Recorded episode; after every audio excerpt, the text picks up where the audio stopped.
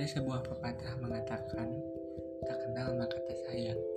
Nah, di podcast dalam rangka ini, saya akan mencoba menggelitik otak kalian dengan cara berpikir retoris, logis, paradoks, dan terkadang sinisme. Melalui media musikalisasi puisi, puisi, dan sajak.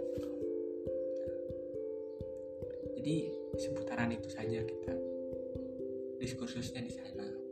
Dan mungkin cukup ya untuk perkenalan lagi. Kami mempunyai adagium sendiri.